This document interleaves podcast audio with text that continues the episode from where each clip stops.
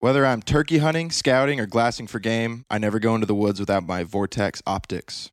With their VIP warranty, I can go with confidence because they'll replace any glass damaged in the woods. I dropped my binoculars out of the deer stand last fall, and Vortex got me fixed up and back in the tree in no time. Vortex makes the highest quality and affordable rangefinders, binoculars, and scopes on the market. Y'all check them out at vortexoptics.com. I think at the end of it, what I get from it, if you submit that form and you send it in, that tells me you want to excel, or at least you want to grow as an archer. At least you want to have the means to grow as an archer, because if you can only reach the level your bow is, the bow's a machine. There's no excuse that it can't achieve perfection.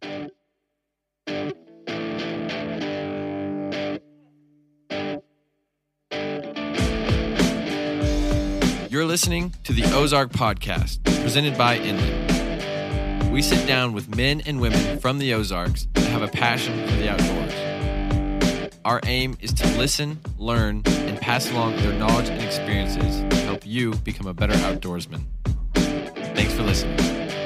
I'm your host, Kyle Lee.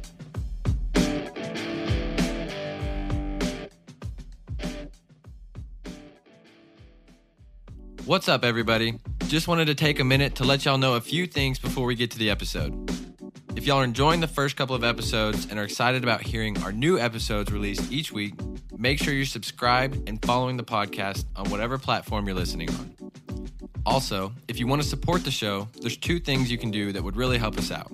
One, of course, leaving the podcast a nice review goes a long way and helps people find us. And if you leave us a 5-star review, screenshot it, and send it to us via email, we'll send you a free Ozark Podcast sticker in the mail just to say thanks. The second thing you can do to support the show is to go check out our Patreon website. The link is in the show notes, and we've got lots of cool stuff for y'all over there. If you sign up for the White River Club, you'll be able to watch the raw and uncut full-length video episodes with each of our guests. You'll get exclusive discounts on all of our merch, and we'll send you a new and unique Ozark-inspired sticker every single month. On top of that, we'll even give you a shout out on our next episode. So there's lots of stuff there for y'all to interact with us and for us to interact with you. And of course, always feel free to reach out. Now, let's get to the episode. Okay, we are back. Today you've got Kyle and Adam on the mic as always, and we are joined by our very special guest of the day, owner and co-founder of Ozark Archery in Fayetteville, Arkansas, Mr. Devin Howland. Devin, welcome to the podcast. Thanks for having me, guys. Excited to be here. Absolutely. We are here back at Adam's house. Yep. So thanks for having us, Adam, again. And one of these days, we want to have a studio one day where we can really make it easy on people and invite people over to our place, kick back, have a couple beers, just have a good conversation. We're not quite there. So a lot of times we go to people. Sometimes we have them come to us, just whatever works out best for the day. So we want to have you back on in the future when we have our studio and we can just kind of hang out and take it easy. Hey, I'm running a business out of some guy's mansion's garage, so I get it. Okay. So you know where we're coming from. So we're excited to talk with you. Adam and I have kind of been going back and forth talking about finding some time to meet with you, trying to connect with you over the last couple of weeks or so. I've been really excited for this episode. Yeah, Adam actually found you through Instagram. Yeah. You want to tell everybody how you found out about it? I don't even know how, but on Instagram, I seen one of your posts. I can't remember what it was, but made me click on your page, and I was just intrigued. And I was like, we got to have this guy on the podcast. Just super in detail bow technician, bow hunter, public land hunter. And I don't know, you just had a lot of really good insight that I think a lot of people would want to hear. Yeah, I think so too. And I was actually, I know you just launched your website in the last couple days, really. You said about a month ago, but you didn't tell everybody about it until just yesterday, right? Absolutely. Okay. Absolutely. Well, it looks great. Thanks. I mean, I was looking at it today. It looks great. I learned a lot from it and got some of my ideas for what we could talk about tonight from there. But so far, so good. Looks good. So... to give our listeners just a short and simple intro of what Ozark Archery is, your business, I grabbed a little tagline off your website. It says, Ozark Archery is Northwest Arkansas's only archery shop specializing in super tuning. Correct. So now before we get into the weeds of like what super tuning is and going down that rabbit hole, Maybe if you could just start with like a little backstory of who you are, and then just how you got started in bow hunting and even like working on bows. Absolutely. My name is Devin Howland. I moved to Fayetteville, Arkansas about 5 years ago now, and moved up here to serve as the city of Fayetteville's economic development director, which is my day job, which is, you know, really also my dream job. I love what I do, and I really enjoy you working in a place that's growing this fast. You like to think, and I do economic development, so commercial real estate development, but all the way down to, you know, when HBO was doing True Detective here, I was on that. I was on the incentive package to try and hook them in. Cool. That's cool. I remember when that was going on, we were, I was like a junior or senior in college at the U of A, and that was happening, and some of my friends were like, we're going to go try out to be extras. Hey, it was great, and, you know, lots of stuff. During the pandemic, I deployed our, what we call our outdoor freshman area. It's one of the largest public drinking districts in the country, and no one knows, but that's the magic of it. It's become a norm now. If you're in downtown Fayetteville, you can walk around with a beer in your hand. And that was done by design. We didn't want it to be special, but I do a lot of random stuff, and I can truly say I've never done the same thing twice in my 5 years. But we moved up here to take this job, and I didn't have access to land. So I grew up hunting. You know, my grandfather, I'm very fortunate, has always had a lot of timber, him and my uncle. So we were actually, this is awkward, but we were members of a deer club that leased the property they owned. And so they were, and we had some parcels around it and still do that were just family held or privately owned that we kept, and they kept so that we wouldn't always, we'd have a separate place to go if we needed it. Right. And it was great. And I grew up going to the deer woods my whole life from the time I was probably 5 years old. But you notice I say going to the deer woods. I didn't say hunting. I wasn't hunting. I was hoping. I was hoping something crossed a lane. I was hoping a deer would come to a feed pile. I was hoping I would see one out of a stationary. I'm sorry, and I don't. You know, it's an opinion, people. It's not, you know, the gospel, but I don't view that as hunting. That's hoping. I didn't start hunting until, I'm not even going to say 5 years ago, because when I started public land hunting up here, I didn't know what I was doing. Right. And my seasons were evident of that. But you know, the past 3 years, now that we've, you know, we're figuring out how to hunt these hills. You can't take me away. I will not leave. And so up here when we did that, I lost my bow shop, and I was using Jody, who runs the archery division at Max Prairie Wings in Stuttgart. Okay. And I trust Jody a lot. He's a great bow technician. My first year here, I actually drove to Stuttgart from Fayetteville to have new strings put on my bow. Really? So, wow. I was either that impressed with Jody or anyway, I'm going to be nice tonight. And so when I went to upgrade my bow, when the verdicts came out, I was like, oh, that's slick. And hit a bunch of the shops here. And when I say shops, I'm talking everything from the border all the way out to Oklahoma down to Fort Smith. Okay. And just looking at this corridor, didn't find really what I was after, and decided to set out, buy a bow press, and the rest has been history. It was not supposed to be this. I was just doing it because I had a bad left tear out of an arrow, and I needed a press to fix it. Because when I went to the shop and said, I need you to do this, I was told I was wrong, and I haven't gone back except for to buy a bow since. Yeah, that makes sense. I totally get where you're coming from because, you know, things happen, and as an archer, a compound bow is a technical piece of machinery, equipment. And there's a lot of things, especially when you're just getting into bow hunting. Because I'm very new to bow hunting too. And I bought my bow about 3 or 4 years ago and have really only hunted it pretty hard the last 2 years. And I've, in the last couple months, I was shooting it, and I actually shot a deer in December. And I noticed that the shot that I put on that deer, on that buck, I killed that buck, but I noticed it. And when I thought back about the shot in my head, my arrow was spiraling the whole way. Do a barrel roll. To the buck. As they say in that old Star Fox game. Okay. I don't know that one. Me either. Sorry. You do. There you go. Daniel does. The old N64 game, Star Fox. I know of Star Fox, but I don't know the barrel roll comment. But anyways, it was something that I've been now, like, I've had that happen before, and I thought I got it fixed, but then it happened that day, and I still, even to this day, I don't know if it was me, if it was my bow, and I would just like to, you know, figure out how to get things tuned, at least to where I can know it. If it's me, so be it, right? You know, and then I can work on that. But it is frustrating when you can't find a place to go. And so it sounds like that was kind of like the inspiration where you're like, I need help with this and I just got to do it myself, I guess. Right. Is that basically what you're saying? Absolutely. And, you know, and one of my, you know, if somebody looks back and says, Devin, how do you find success on this looking back in a few years? If I can inspire more people to go in together, I mean, y'all are a great example group to buy a press. That's what we did. You know, I paid for 50% of it, and then I had two other friends that kicked in. Yeah.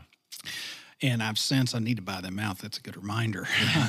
Real quick, how much is, I guess, an average bow press? So I use a Last Chance Archery is probably the premier name in all archery equipment. And so I use an Easy Green press, and I think we paid $400 for that bow press. Oh, wow. Okay. Yeah.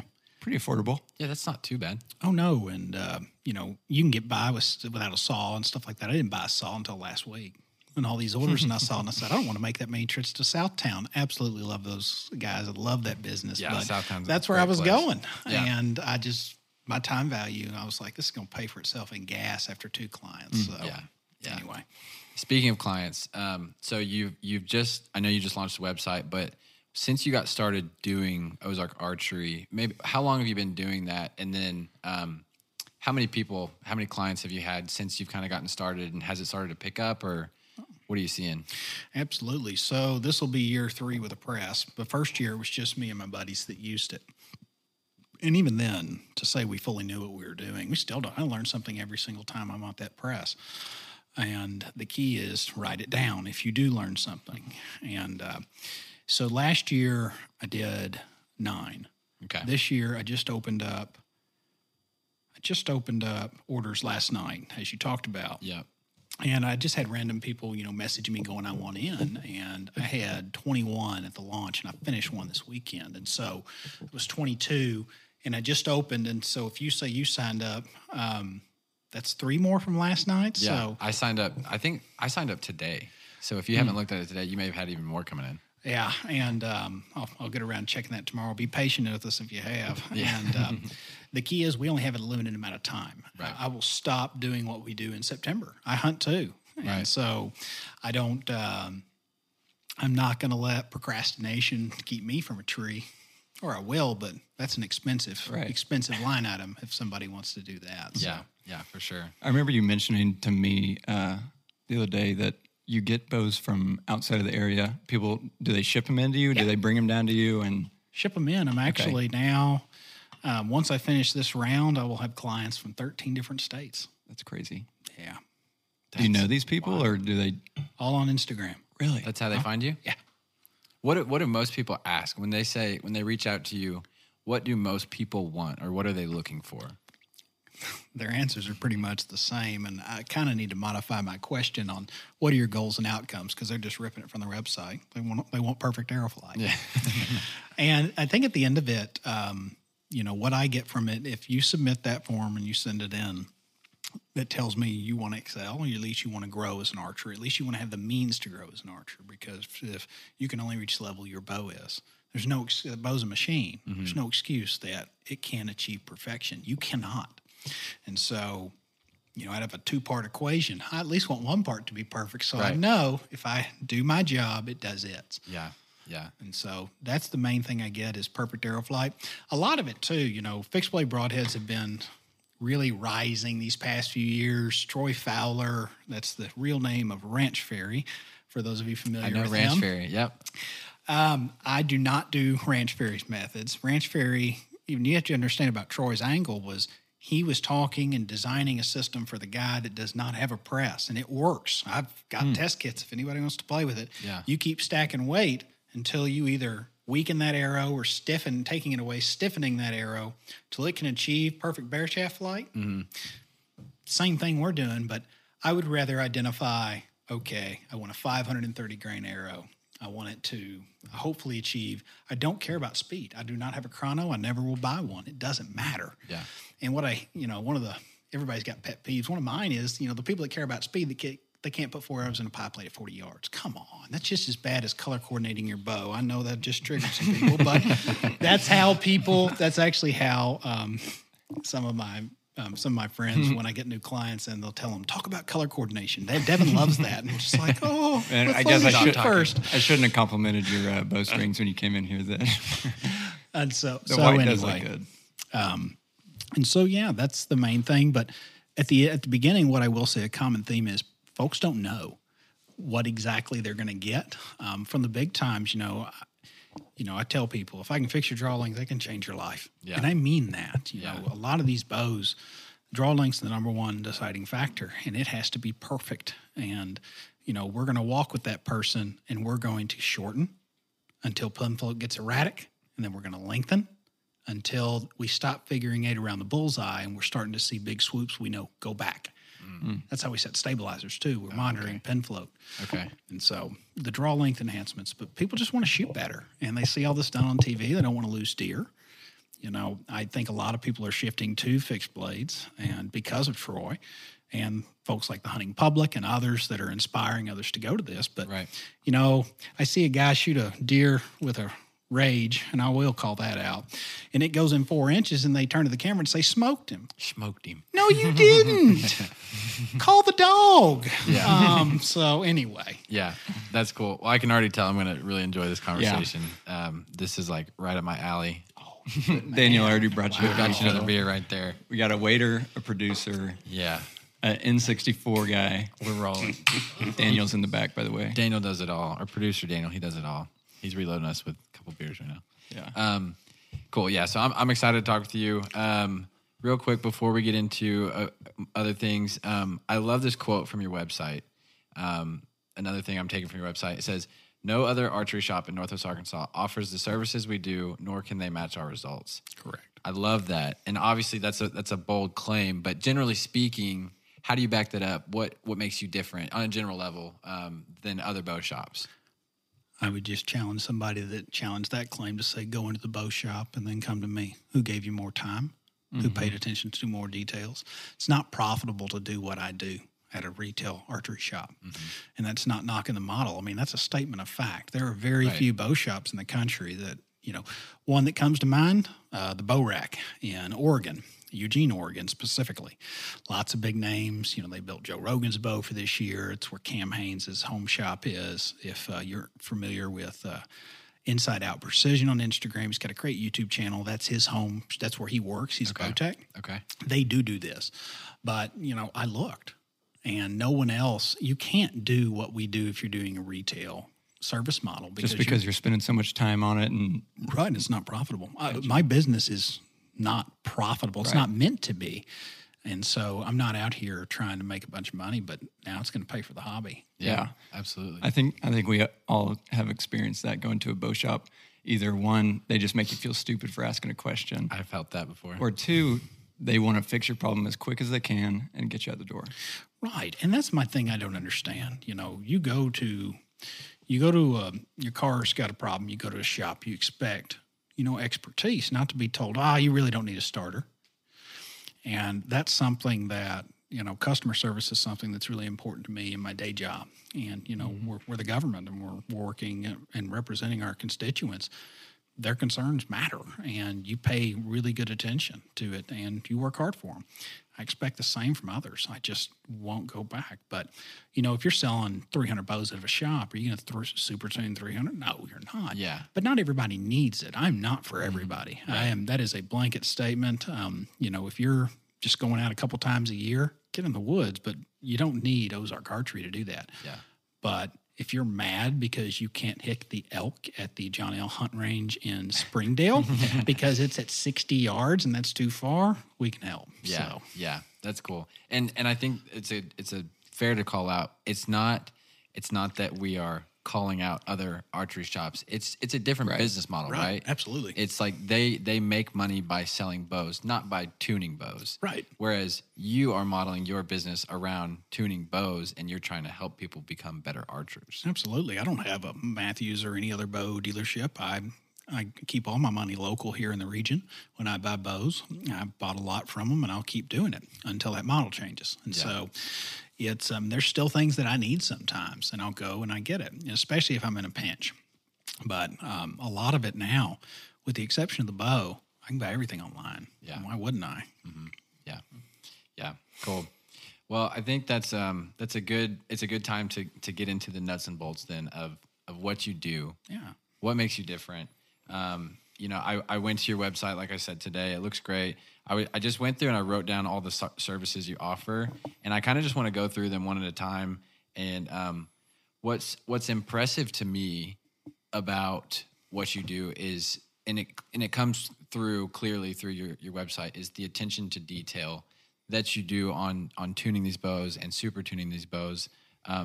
So the first thing that you offer, and one of the packages that you offer, is super tuning a bow. Correct. And that is kind of like, that's like the premium, that's like the full package, right? When you sign up for the super tuning of the bow, that's, you're getting like the full deal, right? Absolutely. So talk to me a little bit about what exactly is super tuning a bow. How does that compare to just tuning a bow? What is that? So tuning, you hear paper tuning, and you go buy a bow at a shop, they shoot it through, they wiggle your rest around until it creates, you know, perfect hole with four tears. What does that mean to me? That means the arrow is stabilized and got through the paper. Mm-hmm. Or it hasn't quite got a chance yet. There's a paradox when an arrow has that much pressure coming out of it from that energy from the bow. You know, it's going to wiggle and it's going to tear for, you know, Troy Fowler said 21 feet. If we found that to be close, and so that is 7 yards. Okay. But you go through, there are thousands of ways of tuning, and there's a lot of ways to skin a cat with this. You know, there's different outcomes. French tuning that you may not have to bear shaft tune. I've heard a lot of people, and a lot of people I look up to say, you know, we don't believe in bear shaft tuning, we just believe in broadhead tuning. Well, money doesn't grow on trees for me. If I'm on a tune with broadheads, I'm about to rip some targets up. And so I can accomplish the same thing with a field point and save my target stock. Right. That's not why we did it, but it was just the line we took. So when we say super tuning a bow, what our end definition of that, when we call the bow done, is we'll take an arrow that does not have... Is it okay to grab props during this? Yeah. All right. Absolutely. You can take that question out of the podcast. Yeah. I'm excited to get to that later, too. I asked him to bring his bow. Just give us a quick run through of the setup. Absolutely. But when we take... So you're holding an arrow here. Yeah. We'll take an arrow, and what we'll do from here is we've built it. This is a tuned arrow, meaning it's spinning, but you'll see where it's resting on my finger. It's got its leverage points up towards the front, not the middle. Mm-hmm. Right. That's because this is actually, and I'm tickled that I got to it, but I'm a little draw. I mean, 27 and a half, but my arrow is sitting. When I draw and there's your rest, that arrow is coming back to the rest. I don't stick it out in front of the horizon. Okay. And I want a shorter shaft. All the way back to where your hand is at. Correct. Right there. Okay. And I don't do that for everybody. You know, if they want to do it, that's fine, but I'm trying to stack front of center. Okay. Think about a spear, how it works. You throw a javelin out. It's got a heavy weight on the end. It pulls. This is not just about hit, but also about pulling. Right. So we'll take... real quick. Yeah. Front of center. I just want to make sure we're keeping the audience along with us. Yeah. Front of center, for anyone who doesn't know, is what? Front of center is what's the percentage of the shaft that's on the tip. And so the nose of that arrow. And, you know, it's funny. We think about... Us humans are so funny when we think about it. History always repeats itself. We make these circles. And, you know, the example I like to use is historic districts. You look at how a historic district is built. You go to any historic downtown, what happens? Every front porch is lined up. It's about neighbors. It's about walking. It's about being oriented.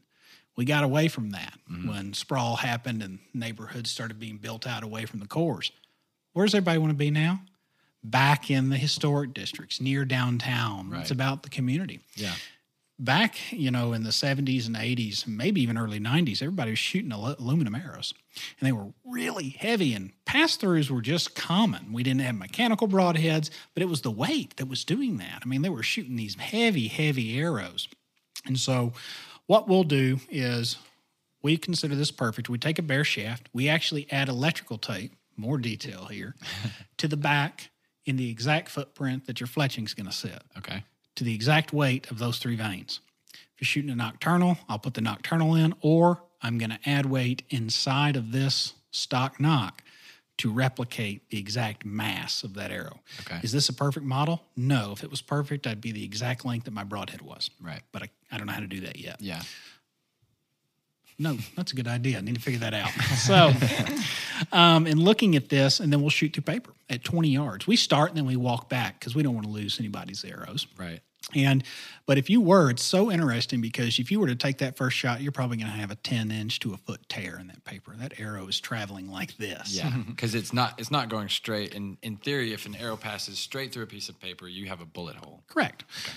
And it's traveling like this because there's no vanes to correct it. The wobble you saw in your flight was, I would be willing to bet, from an untuned arrow, not the bow. Okay. And so if that arrow doesn't spin absolutely perfect, and if you were to put a head on it, we actually take a broadhead and we'll put it up against a flat surface and spin it. That tip better not come out of where it's pointing. If it is, something's wrong. Let's fix it. Okay. And so if we can do that, that's super tuning. And so is this where you wanted me to run through the package now?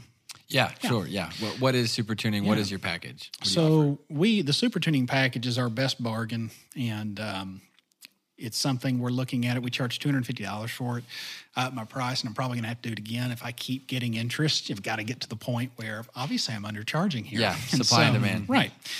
And it first starts with figuring out what their goals are. And what I mean by that, or what are they trying to accomplish? Do you have a problem that you've experienced? You know, maybe you shoot great out to 40, but you get 50, 60, 70, and your groups fall apart. Okay. Yeah. Maybe I can't hit the deer, or maybe I can't get a pass through on the deer. And I'm wanting to make sure I'm the most effective hunter I can be, or the most ethical hunter I can be. And once we establish all that, and I get some to go, I just want to go to the heavy arrow thing. Yeah. And that's a common one. And right. That's fine. You know, if somebody wants to run a 700 grain arrow, I'm happy to build it and we can tune that. Yeah. But there are some that are too light for us that we can't tune and we won't do. Our package first starts with a consultation, but the biggest thing that I go after is, you know, somebody will send me, well, my bow's 70 pounds and I'm a 29-inch draw length. Yeah. Draw length increase is not a competition. If we have to go down, it's okay. I'm 27 and a half. I had 27-inch mods last year, so little shooter here. Yeah. There's nothing to be wrong. What draw weight do you shoot? So Matthews mods, if you've tuned them right, traditionally, if you go buy Matthews off the shelf, you draw it back, it's going to be 3 to 4 pounds over the list. Mm-hmm. Okay. And so that V3X behind me is pulling back at, I think, 72, but I'm not done with it, so I need to add a few more cable twists. I want to get it back up to 74. Okay, gotcha.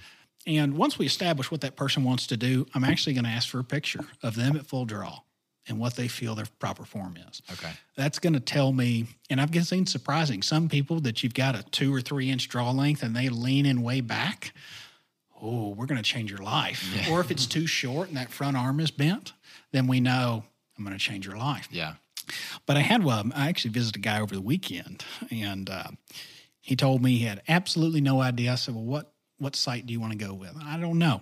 I'm greenhorn to this. He pulled it back and I was just like, blank, this guy's name, you've got better form than me. We're good on here. We're not touching it. Well, his bow strings is stretched, so the ATA was too long, but I said, that's fine. We need to measure and know so we can bring this back once we get into spec, because I'm going to need to make a draw length a little longer. Gotcha. But, I mean, it was beautiful form. Yeah. Total greenhorn. Absolutely. I'd been hunting for a few years, but never tried to get interested in it. Once we know, that's critical to me because I need two pieces of information. What's your draw length so I can determine how long your arrow is. Once I know how long your arrow can be and what weight you want to be at, we can determine spine. Okay. Spine is critically important. A lot of folks, you go in, you see, you're not going to see many 250 spines, which is what this is. I mean, you can feel it. It's very stiff. And spine is stiffness of Correct. The arrow in how much it flexes when you shoot it. Or how much it does, yes. Or doesn't, right. Yeah, that sucker doesn't flex a lot. I shoot those same arrows, actually. What spine is that? That's a 250 spine. And so what we do on that point is we start, if we know, we've got to get stuff ordered. So it's getting strings. If you want to guarantee, it's either Gas, Ghost XV, or the Freak Shows. I'm excited about the Freak Shows. It's a new offering from Gas. They partnered with Jesse Broadwater on. Okay. And really excited about that. But we got to get all the parts in. This has been my biggest challenge, is finding Victory arrows here. Yodi Outdoors has them, and they've been awesome, and I've been securing as much as I can through them. Right, I'm up. You cannot buy these online per Victory's policy. Yep. Are there places online where you know what the trick is to get them and you're not breaking their rule? Yes, and we can help there. Okay. And so if you can't find these, Yodi does make a few orders a couple times a year. So they're a great source, but we can help you source these. Okay, got it. Once we get everything in, we take the bow out, and I've got to fit draw length. And so we'll work on them with that. And once we have form assessment and we know the draw length's perfect, I can get them in a T form, it's going to be proper. We take the bow and you leave, and we go home, and I don't necessarily always have an end date back. It depends. Some bows behave, some bows don't. I had one last year. I wrestled on the press for 6 hours one evening, and I could not bring it into spec. Wow. String was made an 1/8 inch too long. Wow. And I couldn't twist it up anymore, and just a mistake. People are, or manufacturers are humans too, and I needed a new set of strings on it. Yeah. Once we replace the strings, I'm going to shoot the bow 250 times, which is excessive. You're shooting it 250? The last one I did. And then sometimes we'll not go and we'll knock this out in like, an hour in an afternoon. And, me and Matt, the guy that I couldn't do this without, I call him my shooter, but, we found this thing. We'll just play past the bow. Yeah. He'll shoot 12, I'll shoot 12 or 6 and 6. It's a great workout. I bet it is. You got to be sore the next day. And we want to just get them set. I'm not expecting much stretch, but I'd rather get that out of the way before I do the hard part. Once we do that, we need to build arrows so that we can actually validate this process. And, arrow building, I'm sure we'll talk more about that later, but I include that. I'm going to cut them. I'll do the inserts. I'll make sure they spin and they tune. And if it doesn't spin true, I'm not going to fletch it. I'm going to put it back in your box, or I'll make it a coyote arrow for you and send you home with it. Yeah. I actually left black eagle arrows because of that. I would buy a dozen black eagles, and I'd only get 9 out of them. I've never thrown an arrow away with victory. Really? Now, there's some that will not go in my hunting quiver, but the imperfections are, so minimal. Mm-hmm. They're just a phenomenal company. They build a really great product. And the big thing about why is they're spine aligned. Mm-hmm. And so we talked about that spine was stiffness. Well, when the carbon arrow gets made, it's getting rolled. All that carbon's going to meet and create a hard point. I want that up. And I don't have a spine tester. If somebody wants to buy me one, I'm happy to do it. But it's like $400 for this little thing that just tells me the straightness of an arrow. Yeah. And so now I know, because they're spine aligned, I can fletch stiff side up, and every arrow is going to react the same. And that is critical. When it comes out, it's going to flex and do its thing, but I need it to react the same. From there, once we get your strings and cables set, we actually get to do the fun part. And that is where we micro-tune the draw length to get it exactly where. And so, half-inch mods are great, and that's what Matthews offers. And I'm going to be very Matthews-heavy, but we can tune other bows. Now, if you're going back and, I had somebody bring me like a 1984 Fred Bear and say, I want a bear shaft tune this. I can't. I don't think Fred Bear could bear shaft this bow. Doesn't have the latitude of adjustment that these do. But I had a gentleman with an older Elite come in and say, can we do this? Well, yeah, I can manipulate the cable guard. We can make this work. Yeah. And that will fix tears. And so once we get that, but the other thing I'm very passionate about is cam timing. It's critical for us when we want the arrow to come out. If I get an up or down tear, I'm going to be surprised. I'm pretty particular about cam timing. And so I want the cams to hit at the same time. When I say hit at the same time, if I put a playing card in between my stop and the cable, I want both cards to fall at the same time. Sometimes half a twist is too much. And that was a tune that was actually a trick that really helped my page grow that I posted a reel on of being able to actually, let me grab my bow, take the bus cables of a bow, which are these that control really, they're the workhorses here. Yeah. They're helping to throw power. It's not the main string. It's the strings inside. And so what I'll do to shim that timing is we'll put the bow in a press and we'll just slide little peep tuners or pieces of D-loop in this string to shorten it that much. Call me crazy. Look at Levi Morgan's Instagram post. He does the same thing. Mm. So it's something that we do on, and that's to correct up and down tears. Okay.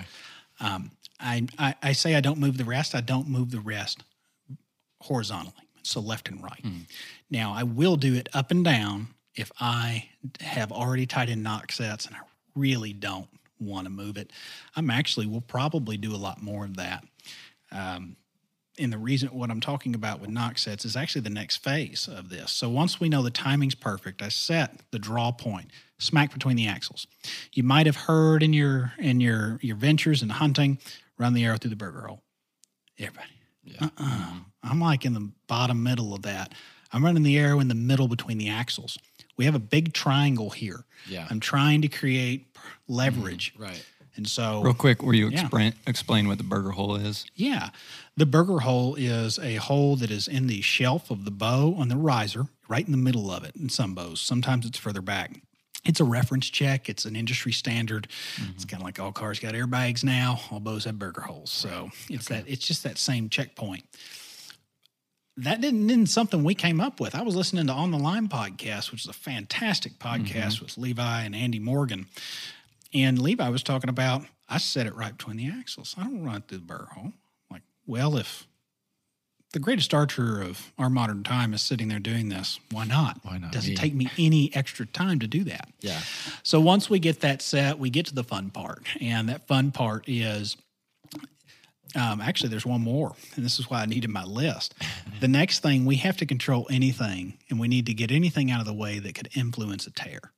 So we need to set your stabilizers up. Not after the fact, and I'm going to go buy an accessory and add it on, and this looks cool. We need to do this now. Huh. Mm-hmm. Usually people add that on, as an accessory or change out stabilizer pretty regularly. Yeah. And a 4-inch little doinker thing is not a stabilizer. I'm sorry. It has to create leverage when you stick out there. That's what I've got on mine. So speaking of that, have you ever shot the flatline stabilizer? Matthews? Yeah, Matt and my shooter and my lifelong best friend, Matthew, he's actually, and you look at his elk picture, he shoots a flat line off the front of it, and he shoots a bee stinger out the back, but he's weird. He runs a longer back bar than the front, but that boy can, and if you choose us, he's going to be finalizing your bow and shooting, but you sit there and you practice every day and you're shooting at a dot this big at 93 yards. Wow. It works for him. Mm-hmm. Wow. It works well. Impressive. So once we get this set, and this is really where we're monitoring pin float. And what I mean by pin float is if you've ever drawn a bow back and you put it on the bullseye, you notice it doesn't just stand still. That's natural. And a big part of that is you have to accept the movement. That's a Levi Morgan quote. In doing that here, we want to minimize pin float as much as possible because it causes anxiety. And that float is actually can induce target panic. Yeah. So target panic is an archer's buck fever. It's scary. I get it every year. Really? Yeah, absolutely. Impossible with this, but we'll get to that. Okay. And that's actually why I went to that. So if the stabilization, it's also very helpful to shoot accurately. These are your best friends. And this is, so I personally use Cutter. They're a company out of the West, I believe Colorado. Great small business, build really stuff. But stabilizers aren't, the most ideal stabilizer would be weigh nothing and then have a bunch of weight on the end. Mm-hmm. Well, that we have to go to the next best option, which is carbon. And so they build a really great solid product. But once those bars are set, now we get to actually start doing what everybody came here to. And so we're going to bear shaft tune the bow. We're going to start up close and we're going to shoot through paper. And one of the things, and I'm going to make it a point to try to get YouTube videos out this year, we really are trying to take the approach we hide nothing. Mm-hmm. Yeah. You know, we didn't invent any of this stuff. Again, we just paid attention and wrote it down. And we'll cite my sources when I do it. But we look at when we have a left or right tear, our initial reaction is you see move the rest. I mean, you see some world-renowned archers saying move the rest. Yeah. Well, then why do top hat systems exist for Matthews? Agreed. We can shim the cams. How come Hoyt builds these? Why did Elite, and Elite's really doing a great job here, build their new, I believe it's set technology, where I can actually move my cams by twisting an Allen key? Why did Bowtech do that too? Mm. And so Bowtech did it where it's actually on the limbs, where you're turning a bolt that's applying pressure to a limb to fix these tears. Well, obviously, we're not crazy if these companies are doing this. Right. And so it's if we shoot a bow and it's got to tell right. And again, don't quote me here. Actually, let me speak accurately. This is another tip for folks. You know, if you're perusing the internet and you're looking for these answers and you find the answer, create an album on your phone. Label it tuning guides or something that you won't forget. This is what I'm literally using Google to super tune your bow. Yeah. I love how honest you are. You're like, you're like lifting the veil on some of these things that just seem super complicated, but they're really not. Right. And seem really knowledgeable too, but it's not like you came up with these things on your own. No, I didn't come up with anything. Which to me is huge, just very genuine, transparent. Well, it's the Google approach to running a business too. It really is, and that's a phenomenal book. But you know, Google main service was free. There will always be a need for information. There will always be a need for labor. But you know, if you can really show transparency and give people the time, they're going to come back. Yeah, and they do. Yeah, absolutely. And so we get in that. So let's say the tail's kicking right. Well, those cams are applying force, and that arrow is coming out of the bow sideways, and it's kicking its tail to the right. And that head, which is our heaviest part, is wanting to go left. So it's literally going, no, flying through the air. Yeah. So I'm going to move the cam to the right, and I'm going to keep doing that. And so you look at these top hat shims, we're talking millimeters. It's moving it. We start with one. We'll do the other one, the top one, if we need to. But we're just moving the cam until the arrow travels straight. So we're just moving the cam right or left. Matthews, it's top hats. Hoyt, it's top hats as well. They don't call it top hats. Their spaces are a little bigger. But with some of the newer Elites and Bowtechs, you're seeing an option where you don't even need a bow press. Again, defending and something we'll talk more about later on, you know, getting ready for direct-to-consumer and what that means for a bow company. Once we get it where it's shooting great, we validate it. So one's a fluke. Two's great. We have to be able to reproduce it. You know, even Matthew, who's got the best form I know, and Matthew being my co-founder, he can't do this on demand twice in a row. It'd take him a few shots. But once we do that, we go, okay, let's try our long range. So we'll put a broadhead on, and it has to be the exact weight, and we'll shoot it. You're still bear shaft at this point? No. Oh, okay. You cannot ever shoot an arrow, a bear shaft arrow with a broadhead on. I was about to say. That needs to be in the description of this podcast. Okay. That is warning. Well, that's why I asked, because I was worried we were still definitely not in your backyard. We're fletching. Okay. We're fletching to this point. We fletch to the natural rotation of the string. Okay. I will say kudos. There is one bow shop, or potentially two in Northwest Arkansas, that actually have a left fletching jig. You know, when an arrow spins right, which is what everybody does, when it spins left, what I just do, I unloosen my point. Yeah, your point comes off. Yeah. Well, no, your broadhead's not going to pass through and come unscrewed. It's not going to rotate that many times. But how do we determine which way to fletch? We shoot the bear shaft. And as we talk about on our website, if you take your arrow and you knock it, draw a Sharpie line on the top of it facing up, shoot it into a target 3 feet away from you. Which way did it rotate? That's not us. That's a Levi Morgan tip, again, from Bow Life TV. So and we take that, but from there, once it's done, we've got your arrows tuned. We will then apply broadheads once we fletch the arrows, and we'll validate that, and Matt will play around, shoot at long range to make sure it's grouping. One of the things I like to do too, though, is I'll send my clients home with a bear shaft. Because you can make a paper tuner with a box and a piece of computer paper. You do not need anything fancy. I literally use PVC and some rolls of paper from Hobby Lobby to do this. But if this is a great tool, because you can't hide behind this. There's nothing to correct it. So it's great form practice. If you can't recreate that, it's something in your grip more than likely. Yeah. And so you work on that grip, which a proper Matthews grip is very uncomfortable. It's almost like you're choking with just the web. You don't grab like this. Right. You hold it like this. And it's not comfortable. But when you can recreate that shot, you know, okay, I've got something. And I can proceed to hunting. We send the bow home at that point, and we ask everybody. My final tip is go through the school of knock. Your bow, you're not going to recognize the bow. It's not going to feel normal. And if you've ever bought a new bow, you'll know it takes time to get acclimated here. Yeah, absolutely. We want people to go through the school of knock afterwards. But at that point, the tune will hold for a year. What is the school of knock? So John Dudley, world-renowned archer, recently shot for PSC for a long time, started with Matthews. And now he's moved back to PSE, and he's helping them rebrand and putting out some really slick stuff. And he runs the YouTube page and the brand Knock On Archery. And so if you've seen the little knock that looks like the rock on symbol, that's John Dudley. Knock On TV? Yeah. Okay. Absolutely. And John's really too, he's another one of those, you know, professionals and industry professionals that he didn't hide anything. Everything's for free. You know, you can literally pay money for a guide on how to tune a bow, and that just pisses me off. You know, this is not witchcraft. We're not trying to, you know, you shouldn't have to pay for all this in one place, but we'll fix that by building one, hopefully in the next year, that doesn't cost a dime. Yeah. Yeah. Mm-hmm. Yeah. Cool. So that's super tuning. Very cool. In your opinion, what is one of the most overlooked factors of properly tuning a bow that you think archers don't pay enough attention to? Draw length, period, without question. Yeah. Because that seems like the most basic. Right. You know, you Google something, it's like, well, measure your arms. Right. Do some math and get you close, but draw length. Perfect. Okay. How close is that? Like, because what is it? You divide by like 1.5 or something like that? Something. Or 28.5 or yeah. I don't know. But there's an easy number. Yeah. And if you don't know, one of the things too, and I'd say draw length and form, your form. You know, I shot up until 2 years ago, I shot with a collapsed front left shoulder. So I'm a right-handed shooter. So the hand holding the bow was actually compacted up. Okay. And I was aimed down like this. And this was sitting here like this being bent. Right.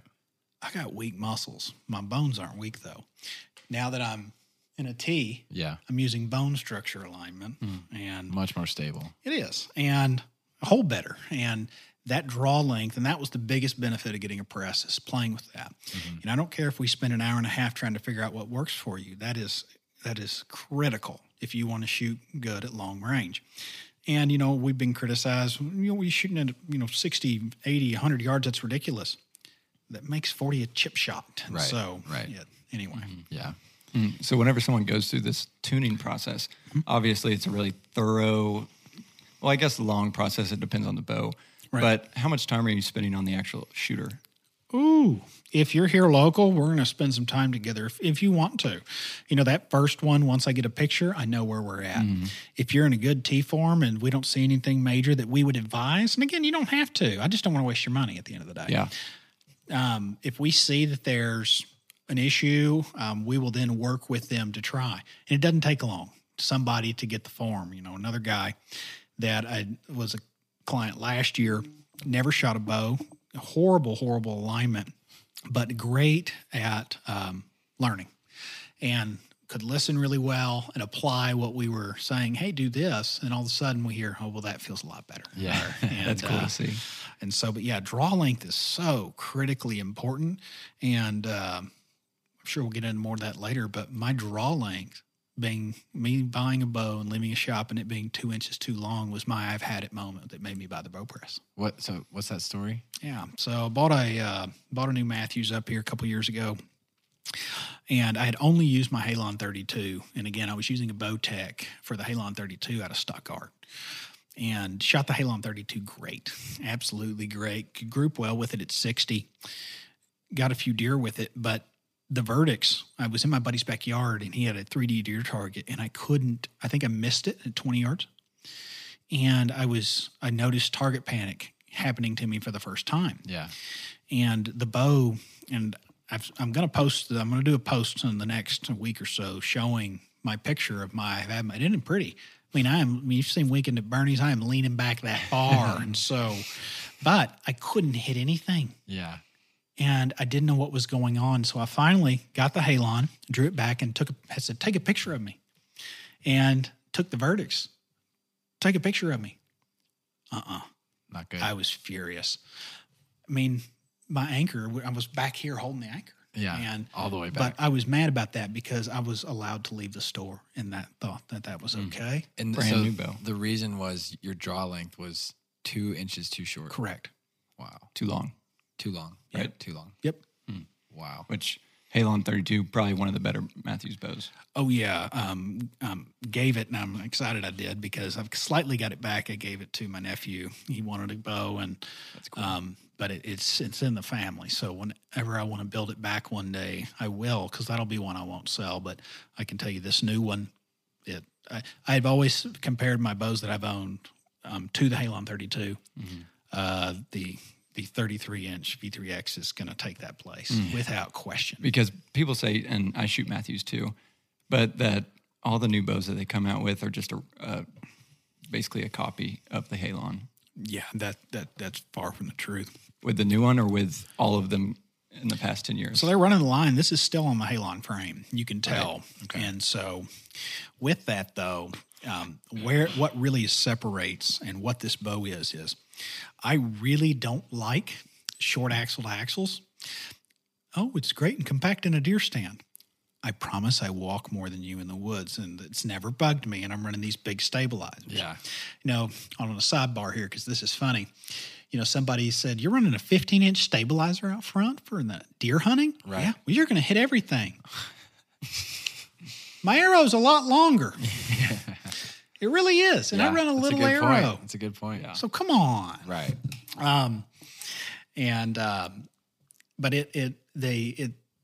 What's the trick with these new bows is actually riser length. And so this riser's the longest riser on an axle-to-axle ratio. It's actually got a longer riser than their TRX 34, which is a target bow. You see target bows, and they've got those long risers. They're boards, and they're doing that for stability. Right. So they're starting to apply target technology over to a hunting rig. And I remember once I got my draw length dialed and I drew back, I just smiled because I knew life was going to be okay because that same... I mean, the bow parks. The pin parks really well. I'm finalizing my stabilizers right now so that I can start tuning mine. But that axle, that riser length is critical. Right. And so look at the 33, shoot them both, see what you like. But I would give up the convenience of a few inches that's sitting on my shoulders when I'm hiking in to know that if the pin goes on a deer, it's dead. Yeah. So, yeah, that makes sense.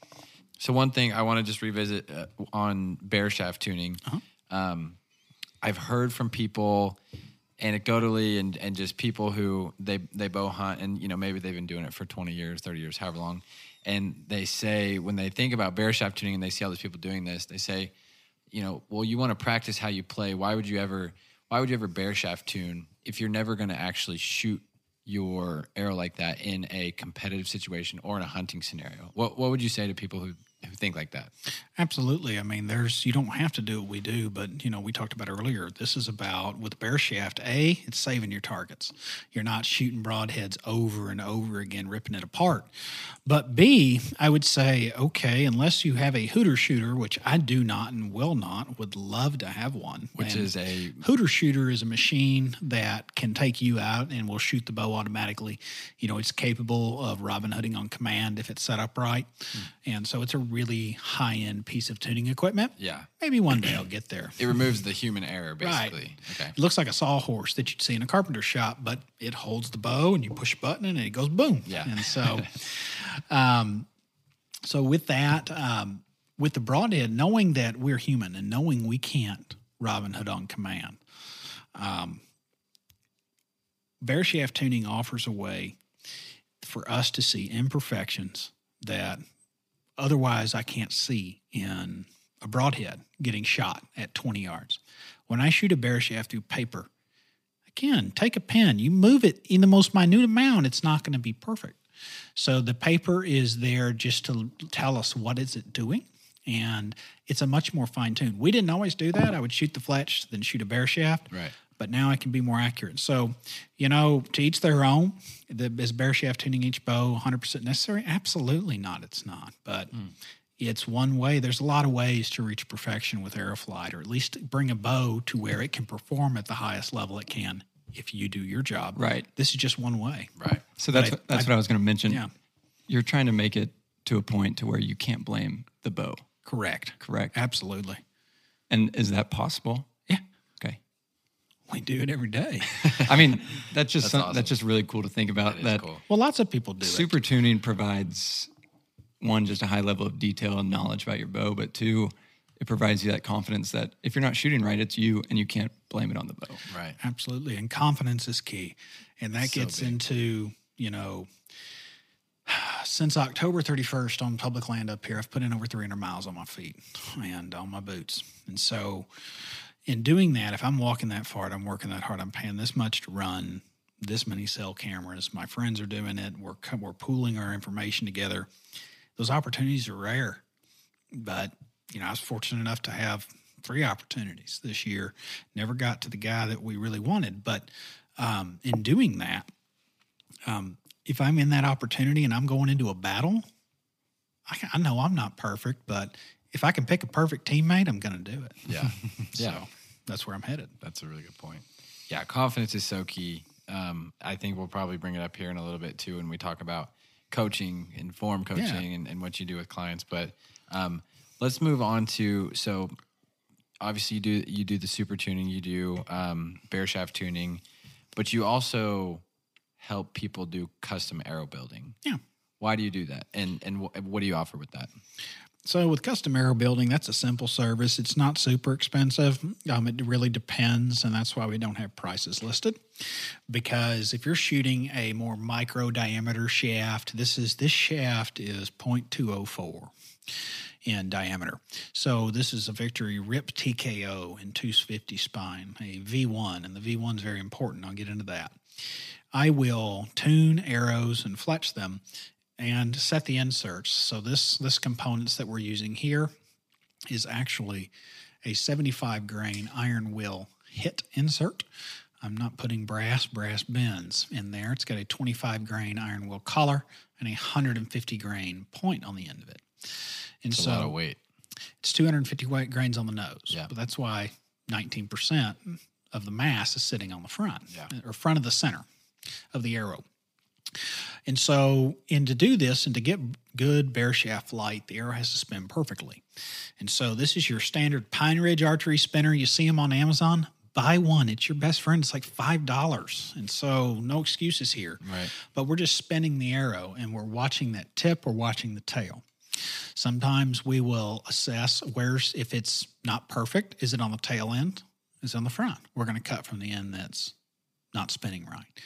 And, again, back to, folks that, really want to make sure we're color coordinating our bows. All of our labels might not line up when we're done because we're cutting off the unstraight part.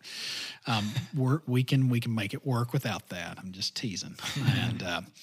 And so we'll fletch, but at that point we'll fletch their natural rotation. I just have a jig and I've got a Veinmaster Pro. And so I can do everything from 0 to 1 to 4. I won't do 0, but 0 to 1 to 4 helical.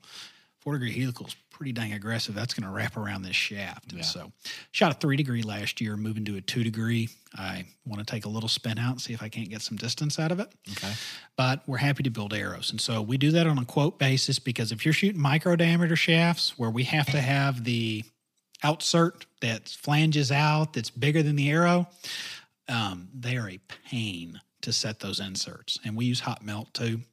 We do that now out of necessity because we may not have got it perfect, and at least for broadhead alignment, the client then can take a lighter to the end of their arrow, twist it, shove it in cold water, and it's done. Yeah. So that's the custom arrow building. Not a lot to it, but we can I actually did fletch 36 arrows this weekend. So oh, nice. Yeah, got caught up on that. Do you typically I know it probably depends on the shooter and who the client is, but do you ever recommend, like, here's what I do, here's what I would recommend for you, for your goals, or how do you kind of walk that line? Absolutely. That's in step one of the super tuning package. And even if they're doing arrows and if somebody knows what they want, I'm not going to question it. Mm-hmm. But if you're doing the super tuning package, then I'll know, okay, I know your draw length, and, well, I think 250 would be too stiff. Okay, then I'm not your guy. Yeah. I'm not going to go down, and I'm not going to go against what I know is going to work because I'm not going to do something that I can't tune. I'm not going to risk my time and labor on it because we guarantee our work. So we talk about what their goals are. I get a lot of people that say, I don't want too heavy. I'm working on one right now, and I really tried to encourage the client to go above 500 grains. He said, no. And I said, all right, then 492. There you go. And so we're getting close, but I want to get a picture of him blowing through an elk or a mule deer or something. I don't want, Bloodline, call the Arkansas Blood Tracking Network. They right. love expandable broadheads, by the way, for all of you out there. I love that.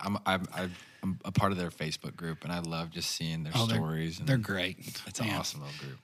But, in that, all that's to say that when we do this,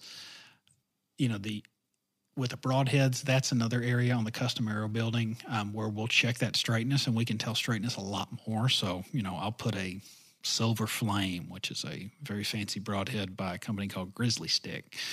On the end of it, it's got a really fine point where I can assess, is it truly spinning well? Mm-hmm. And so that's what we do, but we can do that to the point where, you know, if somebody wants them all lined up and, you know, it's kind of like Matthew, my shooter, I run my broadhead vertical. He runs it horizontal because he can shoot so far. He's trying to get room on his slider to come down really close to the head. Oh, okay. So it can go under it. Huh, yeah. And so it's, so yeah, that's the arrow, the custom arrow building is probably our most simple service. But, yeah. Looking forward to doing it if we can. But it's important because I think I've heard it like, I forget who said this, but it's like the arrow is, it's the only thing in your setup that actually makes contact with the animal, right, with the deer. So it is, in some ways, it is the most important thing. If you don't have structural integrity, if you don't, you know, I could go through, I'm sure you know Dr. Ed Ashby, his 12 factors of arrow penetration. Like, if you don't have a good arrow, then you might, like, what are you doing? Because that's the only thing that really, that makes contact with the animal. So you want to make sure at least that's good. Absolutely. And, you know, the example I like to use with folks is, you know, take Nolan Ryan in his prime. He's going to throw two things at you, a wiffle ball and a golf ball. You get to pick. I'm picking the wiffle ball. Yeah. It's about momentum. At the end of the day, this all comes down to, you know, a math equation that no one paid attention to in high school, and that's how to calculate momentum. Yeah. And there's calculators now. There's no excuse, but right, mass plus energy equals impact. And I don't care if my bow's not shooting 290 feet per second. I don't care if it's not shooting 280. And at the end of the day, if I have to go down below that, I'm fine with that too, because when the boat anchor gets there, I want it to go through, but heavier arrows are also quieter. And so that's another benefit to it. But again, I'm not shooting a heavy arrow. This build is, don't quote me, I posted about it the other day on my Instagram, but I think it's 420 with almost 19% up front of center. So that mass being there. Okay. And if you're looking for the lightest shaft, I have not found one lighter than a RIP TKO. Yeah.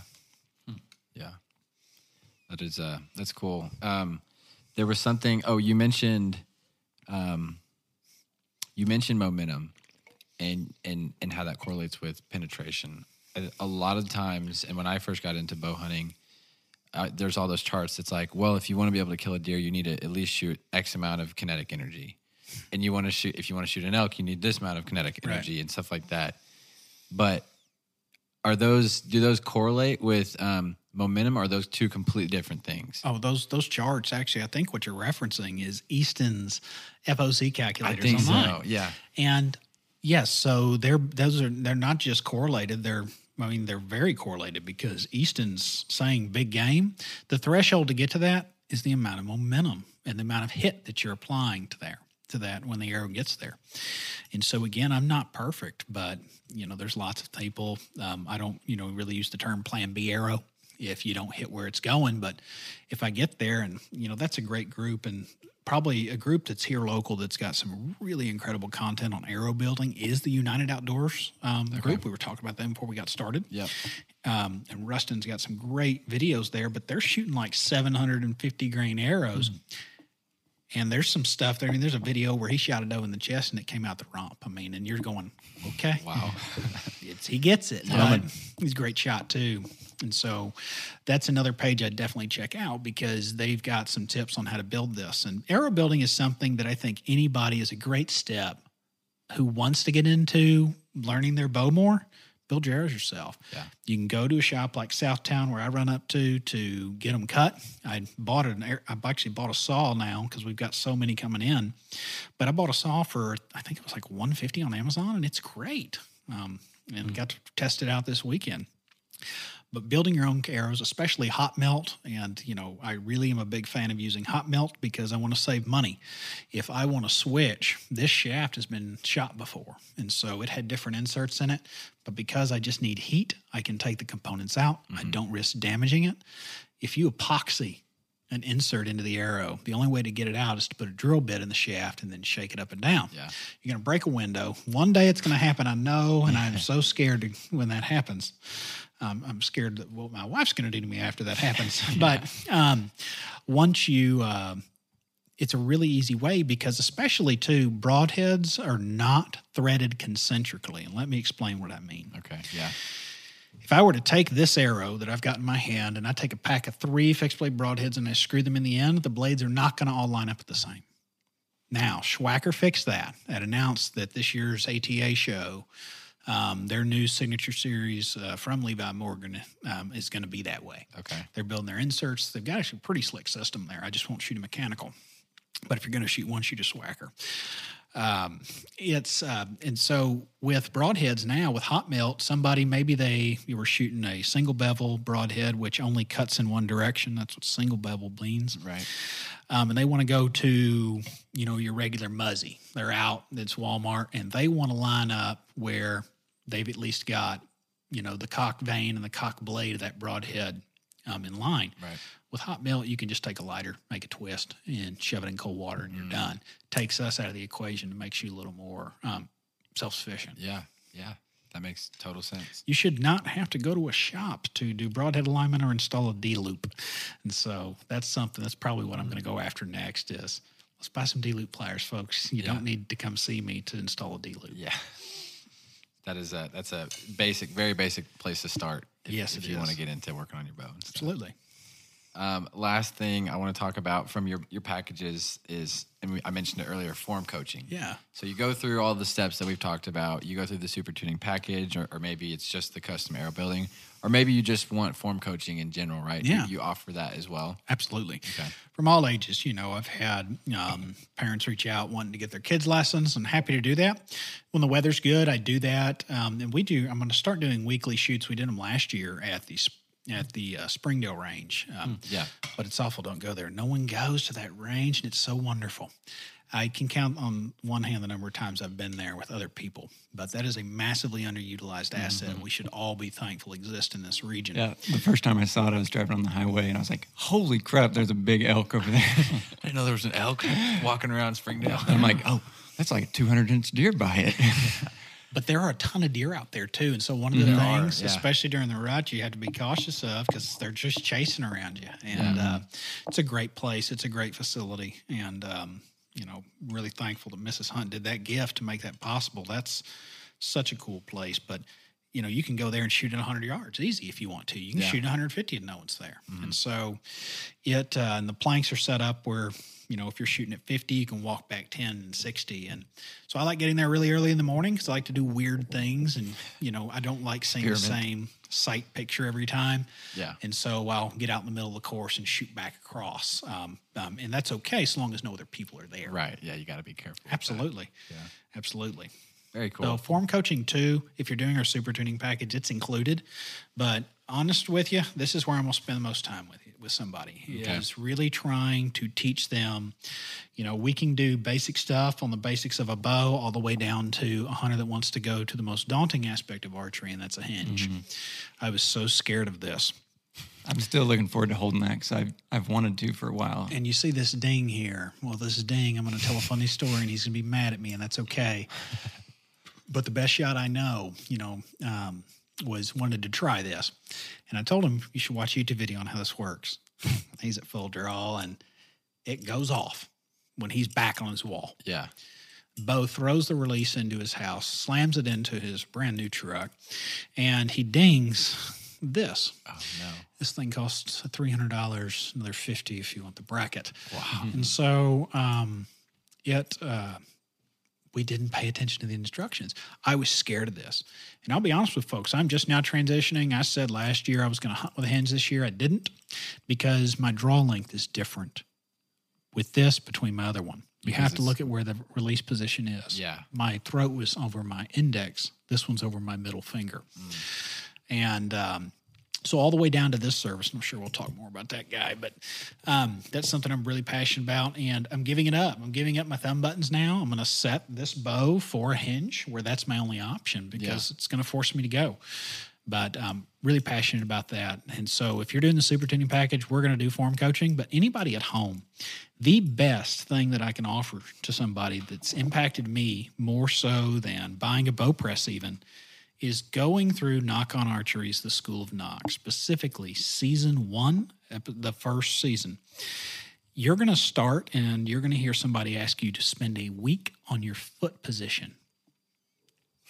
It's boring. You shoot every day and I want you to look at your feet.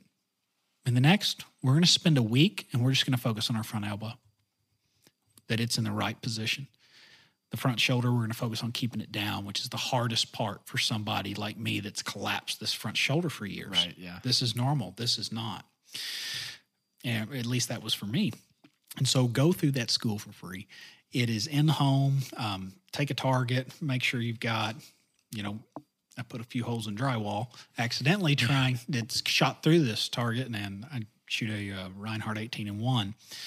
And just do it every day. But who doesn't like shooting their bow? First off, it keeps you in the game, but right. You never lose your shot. This is just like golf. People that don't play golf that say, "Oh, I lost my swing." This is the same thing. You can lose your shot. And so, and I'm really excited too, because Total Archery Challenge is coming to Oklahoma for the first time on April 1st, 2nd, and 3rd. And so tickets will go on sale for that Total Archery Challenge event. And if anybody doesn't know what Total Archery Challenge is, just check out the hashtag or look up their website. They do really extreme archery shoots, and you're going to break some arrows. Yeah. But it's a lot of fun, and a lot of the professionals will be out there, and a lot of the industry. All the major companies will have a presence there, and that's just a few hours from here. So we're going to be going to TAC if we can get tickets in April. Yeah. Real quick. For someone who's at home or really struggling with their shot, or a novice to bow hunting, what's the most common mistake you see? Draw length being incorrect. Yeah. Okay. What about form-wise? Draw length being incorrect causes collapsed shoulders. Okay. Causes anchor position to not be right. And when we say anchor position, you know, I look for a few things. And one of the things that I did was I looked at people that I said, I want to shoot as good as they do one day. And I don't know if I'll be able to. I'm a good shot. I'm not the greatest. I'm hoping this takes me to a different level. I'm pointing at a hinge release. Yeah. Because when I can shoot it last year, and I was shooting at one of the elk at Springdale with it, and I shot 3 shots with it, knowing my anchor was off, and it was 3 shots at 60, and the shafts were touching. I said, okay, there's something here. And how that works, it takes me out of it, the equation. I can't make that thing. You can, but it's going to be ugly. The worst shot possible is a bad shot with a hinge, but we'll get into how that thing works. And so, but the draw length impacts so much, it causes poor form. So I look at folks who I aspire to be, and I noticed, okay, his head's straight up. The string's touching the tip of his nose. It's crossing the corner of his mouth. The nock is in this no man's land in between the bottom of my chin and the bottom of my lip. I'll play my draw length until I can do that. Well, I had to get my front shoulder down, so I gained half an inch. This is why I'm 27.5 now. Okay. And with the grip, if you hold a bow like you do a stick, that's a problem. You need to hold it here. It impacts your arm and where that is. And so draw length is the biggest, but also I guess the other big thing would be really collapsing the shoulder and the neck in to look at your peep. So we're hunkering down to the string trying to find it. You should be able to close your eyes, draw your bow, settle your nose, and I'm a big fan of the Bowma Archery nose button. Huge. I strongly encourage it if you're going to run through our package. And it helps us actually tune your bow too. Yeah. And we use one of those. Kyle Plunkett, he just put one on his this last year, and he loves it. It's incredible because you can't dig in, or it's going to give you a boo-boo. They're sharp. Yeah, they are. But in and all that, and that head being collapsed was something I probably see the most of. Okay. That and too long a draw lengths. People just, no, this is a simple fix. But again, you know, some people don't want to cope with the fact that the solution is I'm going to lose speed, because we have sensationalized speed as the end-all, be-all. It's not. And it's not my opinion. Yeah. 2 things there I relate with. One, shoulder. So I have a really bad left shoulder. I'm right-handed, but I had shoulder, not a shoulder replacement, but I tore my labrum, and I have some screws in there, and it's always been less strong than my right, which causes it to jam, and I don't notice it until I see a picture or a video of myself shooting, and I just don't know how to fix that. So what I've found, I have 70-pound mods, but I have them turned way down. Or no, sorry, I just put 65 on, and I still have them turned down, just because the speed's there. It'll be fine, but my shoulder just isn't strong enough, and I don't know the best way to either strengthen that shoulder or go down even more. Absolutely. I think one of the things too you know, when you're compacting it, you're trying to scrunch that pain away, yet the muscle and ligaments are still there.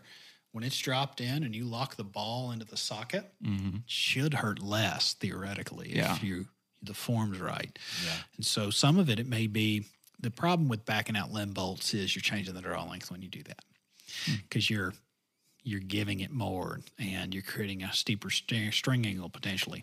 Does that matter? No. And one of the things I hate hearing is, the bow's more efficient maxed out. Well, of course it is. It's fully backed in and screwed the limb bolts in. Of course it's going to be more efficient, but backing limb bolts out can be perfectly acceptable. You can correct horizontal tears that way by backing limb bolts out. And so, and when we say tears, paper tears for bear shafts, but that would be one. And I think too, what you said something that was really great there. And it's a point that I really wanted to mention tonight. You said, when you see pictures, you know what you don't see in archery shops? Mirrors. And we should have them there because I would not have walked out with a 2-inch draw length that was too long had I seen myself in a mirror. Yep. And so that's something that I do even to this day when I practice. About once a week, I will set my mirror, I will set my phone up, put it on self, set it in the windowsill, and I'll draw back and record myself. And I catch myself going, Devin, that front elbow's pointed down a little too much. You need to bring it out. And those little things, but you need to be your biggest critic if you want to get better. Yeah. It's constant improvement. Absolutely. I feel like it would be really easy to, you see people do it all the time. They spend $1,000 plus, $2,000 on their bow, their sight, all their arrow, all the upgrades. Right. And then they don't focus on their form. Right. And it's like, why go through? Why spend the money? Why would you buy a Formula One race car and not know how to drive it? Yeah. It's, it's that same vein, but, to your point, I could add to it and say, you'll spend $1,500 on a bow and then you'll go get Walmart or Walmart arrows. Yeah. Come on. You can only reach the potential that your bow's capable of achieving. And you're playing a game of perfection that is impossible to win at, which is why a lot of people don't fall out of archery. Yeah. If I'm not good at something, it pisses me off. I want to get better. I want to practice. It's a challenge. Uh-huh. I'll go to the range, once summer hits, I'll go to the range twice a week and I will force myself to go. But it's just good me time. It's my version of yoga, yet I get to let the boom go off when I fire. And, but it really is, it's to hold myself accountable. But the key is don't stop practicing in the season. Yeah. I did that this year and it cost me. So really? Oh, yeah. How come? Is there a story there? Oh, there's lots of stories there. I want to hear this. Yeah, I feel like we need to get you back on close to deer season and go through the deer stories as we're all starting to get ready for it. That'd be fun. Oh, yeah. Well, I've already started next season. I start now before it greens up. Yeah. This is when, I find the scrapes I didn't see. I can go into the areas I didn't want to go and, find the trails. And so there's a note on my phone that says, 2022 campsites that we're building. And the snow helped a lot a few weeks ago or last week that we took it full advantage of that and spent a few days hitting a couple different public pieces to make sure that we could at least see tracks and use that information. It's a rare opportunity here. Right. Yeah, it's a good time to do it. I want to talk about two things one thing you just said, we were talking about spending a lot of money on a bow and, someone spends a lot of money on a bow, but then they go buy Walmart arrows. Mm-hmm. To that point though, do you have to spend a lot of money to get good arrow flight? No. Okay. That's a great point because if you're going to spend more money, I would rather you spend $400 on a bow and then spend a couple $100 building really great arrows, focusing on your form. You're going to shoot a lot better than the other guy that went with a vice versa situation. Gotcha. And I think some of the best bows that I've seen, even Matthews has their Mission line, and it's lower cost. You're not going to have a roller guard. You're going to have a cable guard. That bow is a Matthews, and true, and it's tunable. And so that's the big thing is Bear Archery 2's really in the past few years stepped up and they're putting out some really slick rigs, but they're doing it at different price points too. Right. And so, they've got a much more blue collar approach that you don't need to spend a lot of money on this. Spend money on your arrows and spend money on your components. Mm-hmm. That bow, again, is a machine that Bear can achieve perfection. It may not have the tunability that a Matthews, a Hoyt, Elite, or a Bowtech. I don't know. I've been giving Bowtech some shade this year. They put out there a ridiculous IBO speed, and No. Yeah. Liar, liar. Toronto not on fire for that company, but that's a phenomenal point. You know, focus on your arrows. You don't need to go get a new bow. You don't need the greatest and the greatest. I do it because this hobby enables me to upgrade every year, but right. I can tell you this bow this year, I will not sell it. I haven't even shot it past point blank yet, and I know it's not going to get sold. Yeah. Yeah. That's cool. And then the last thing I wanted to talk about was the hinge. You mentioned it. So I'm not super familiar with the hinge. I shoot a finger release, and I have since I bought my bow 3 years ago. I think that's kind of like the starter package. I did upgrade my finger release this last year to a much nicer one that has, you know, zero trigger travel, and I feel much more comfortable with it. However, I know that with a finger release, you know, you can run into target panic, and are you saying that the hinge is something that eliminates target panic, or talk? Just tell me about the hinge, because I don't really know a whole lot about it. Oh, you can get target panic with the hinge. It's just not as easy. Okay. So I'm holding the hinge release, but I want to pretend it's a thumb button for the minute. And I want to pretend that's the barrel. Okay. You think about the really sensitive parts of your body. The tips of your fingers are about as sensitive as it can get. And you're floating a pen over a little teeny dot way out in front of you. And your brain is your biggest enemy at this point. It's not the bow, because we equate the pen getting on the bullseye is now, go. Yeah, pulling the trigger. I get target panic every year. I'm not ashamed of it, but I'm going to go through a course called Shot IQ with Joel Turner this year to hopefully overcome that. And so that's a great shot series that's really advanced, but he's working on your brain. He's not working on anything else. So when I go in and you have a thumb butt, back to our thumb barrel analogy, and I can feel these little spikes. And so I see it, boom. What's the tip doing? It's moving. Mm-hmm. I'm punching. Yeah. I'm moving my release point, and I'm causing the shot to impact. Right. So with a hinge, let me grab... Getting better at this podcast thing. I'm picking up a bow now. You can move that shit. Narrating.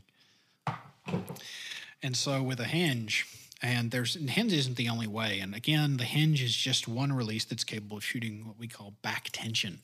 I don't want you to shoot with your thumb. Yet you can. You look at Matthew doing it. He does not shoot with back tension, but you know, he played collegiate ball, golf, etc. And target panic is not something he will ever have to be plagued with. Yeah. But we look at this hinge, how it would fire. So if I'm at full draw and I'm holding it back like this, I got to do it this way, how I hold it. And you're going to hear a click. Mm-hmm. So I'm going to reset it. Okay. So when I come to anchor, I settle my pen, and then I take my thumb off, and I'm just relaxing. Okay. And now at this point, I'm not moving my hand. I'm going to contract my back. It surprised me because I don't know when it's going to go off. And so you do that, you're going to send your arrow into your neighbor's house. And what I'm doing is I'm actually causing the hinge to rotate by rotating the hinge. But the click lets you know you're getting to the warning. And that's optional, right? The click. Mm-hmm. Okay. Especially with hunting, I want to know where it's at in the cycle. Yeah. But the click is actually a really good thing to break your mind up. And so, okay, here I go. Yeah, getting close. So that's what I say to myself. When my shooting mantra, I don't have a new one, but something that's really easy to break if you're struggling shooting long range is you need to take you out of the equation.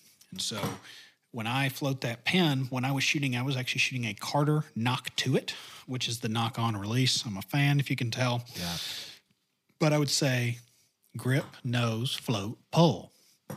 And so my grip, make sure it's perfect. Yep. My nose is on my nose button, floating the pen around that bullseye, and I'm okay if it's floating. 9 times out of 10, it's going to land where I want it. And then I'm pulling through the shot. Even with a thumb barrel, what I would challenge people to do, if you're shooting a handheld release, you don't need to go buy a new release. You just need to shoot it differently.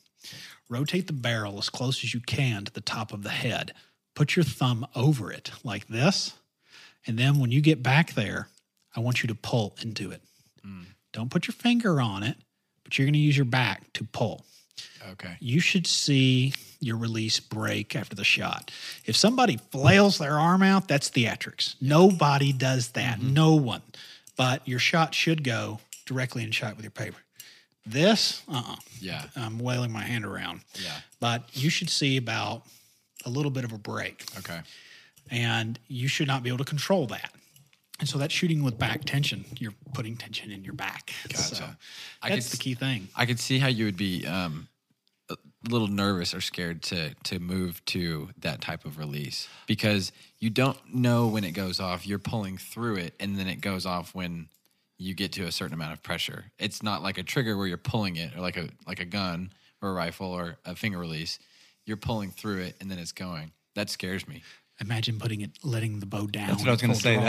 That's the big problem, right? Because, and maybe explain to people, what's the difference in the weight that you're talking about?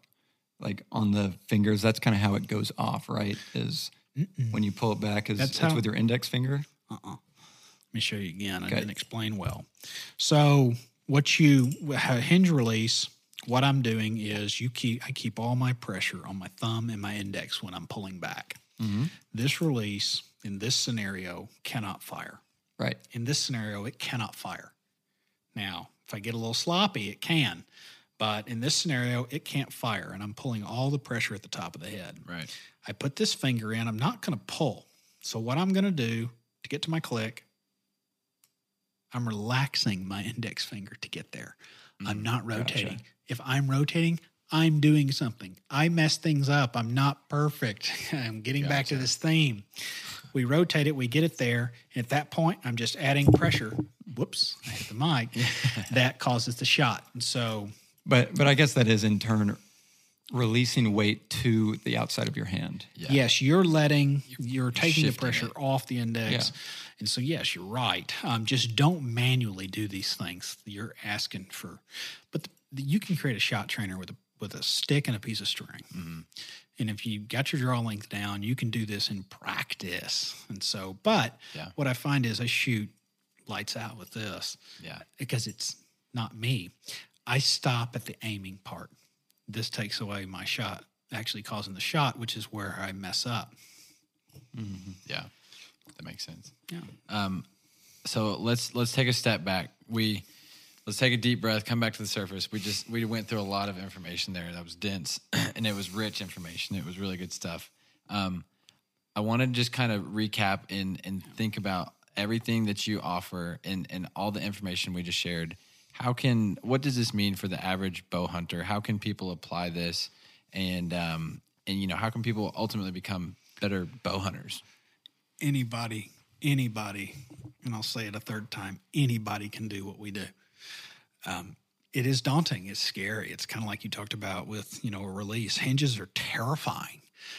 I get it back at full draw, and I remember, the first time shooting it, just like, oh, it's like the adult version of an evil Jack in the Box is what this is, because you don't know when it's going to fire. Yeah. But in all that to say, anybody can do what we do. And so I think the biggest thing that we hope to inspire is get other people to buy a bow press and do this yourself. You don't need to buy one yourself. There was 5 of us. There's 3 of us now that use my press. And so you go in $100, you're going to spend that on fast food in a month, depending upon your spending habits. Invest in yourself and fail and go out there and try things. I think the biggest thing is you can make a paper tuner, you could shoot a shaft through it, and then move the cam. But, that with the internet and YouTube, all of the answers are a click away. Mm-hmm. And so even to myself, I was tuning a bow on Saturday, and I went back to my own Instagram to find a video I did to make sure I was doing it right, because I knew for that shot I had said what I needed to do on cam timing. Yeah. And so take notes and again, we're going to try and build some resource guides, but I guess my other encouragement would be ask for help. Mm-hmm. Ask for help all the time. Bow Only Outdoors got a massive Instagram following, great YouTube channel, helped me, and I'm convinced I would not have been able to get my front shoulder into the proper position without his help, Josh Flaster. Okay. And so ask for help, but go out there and try. And I think that's the biggest deal. When you are able to work on your own equipment, which is at the end of the day what we hope to inspire folks to do, you know, a failure, especially now that Matthews is doing stay a field system, et cetera, when a situation comes up, it's an annoyance, not an emergency. Mm-hmm. Your D-loop braking should not warrant a 40-mile trip to a shop to tie a new little piece of rope on. Yeah, that's crazy. This is simple. You should have D-loop pliers in your pack, which is what I do. But those little things, and just try. And it's okay. But again, pool your resources. That's really what I hope people can take away. You can do this. Join forums, ask questions. There's not really a Facebook group that's productive on this. It's Matthews Brotherhood's a big one, but Archery Talk's a great resource. And you have like 20 years of data sitting there on these forums. You just got to know how to go find it. Mm-hmm. So go out there and dare to fail. And again, if you want to shoot fixed blade broadheads and you're slightly interested, I promise you're going to get your money's worth from buying a bow press. Yeah. That is all you need. And I would also recommend a draw board. A draw board enables you to draw the bow back without you being there and holds it in that back position. Oh, okay. So that's how we measure timing, stuff like that, draw length. And draw board and bow press. That's all you need. And a set of Allen wrenches. Yeah. That is literally it. Yeah, you got to have some Allen wrenches. Yeah. For sure. Well, cool. I think, obviously, you have a ton of knowledge and information about this subject and bow hunting in general and bow tuning. I'm looking forward to bringing you my bow. I have a Hoyt, and us working through that because I just want to get it to the point, like we've talked about, the bow is a machine. I want to get it to the point where I know the machine is operating correctly. So if there's issues and there's failures and there's things not going right, I know it's me. Like, I can't point my finger at anybody else. So I'm looking forward to doing that. But one last thing, how can people get a hold of you? What's the best way to reach out? Even if they just have questions, if they hear this and maybe they're not local, how can people reach out to you and ask questions or get in touch with you? Instagram's the most responsive. You can contact us on our website, but, Instagram, I'm constantly, getting notifications from it. I get people that send me a form picture randomly saying, can you help me out? Or what would you change? Happy to do that. Happy to, counsel on AeroSpine and what direction you want to go. And how are these certain parts working for us? What have we found? Just reach out. Instagram at Ozark Archery is our handle. There's no space there. Our website, it's now up. You can submit a service request. That's going to take that initial phone call down from about 45 minutes to 10 because I'm asking all the questions I was having in a discussion. Yeah. And it's thorough. It's good. I did it today, like I mentioned. OZKArchery.com. Okay. And if I can figure out, one of the things we want to add to that is actually upload a picture at full draw in order to submit so that we can go ahead and do that assessment. Yeah. But again, our knowledge, if somebody has an issue and says, well, hey, I'm trying to fix this tear, what do I do? Contact us. Where, again, it takes us 2 seconds, and we're really trying to get information out there. But Instagram's the number one. Yeah. Cool. The phone's not going to work most of the time. Yeah. Robocallers these days. Heck, that's how I met you, right? With what? DM on Instagram. Yeah. Yes. Just send me a message and we'll get you taken care of. That's the way of the world nowadays. I know. Just reach out on Instagram. Yeah. That's good. Cool. Well, Devin, thanks again for joining us. And to our listeners, that's all we've got for you today. Thanks for listening, and we'll see you next time. If you enjoyed this episode, please subscribe and make sure to leave a review. If you leave a 5-star review and email us a screenshot along with your mailing address to theozarkpodcast@gmail.com, we'll send you an absolutely free waterproof Ozark podcast sticker. To support the show and gain access to bonus content, full-length video episodes, exclusive discounts on merch, and free stuff, head on over to our Patreon website, which you can find the link to in our show notes. Check us out on Instagram and on our website at www.inland-us.com. Thanks again for listening. We'll see you next time.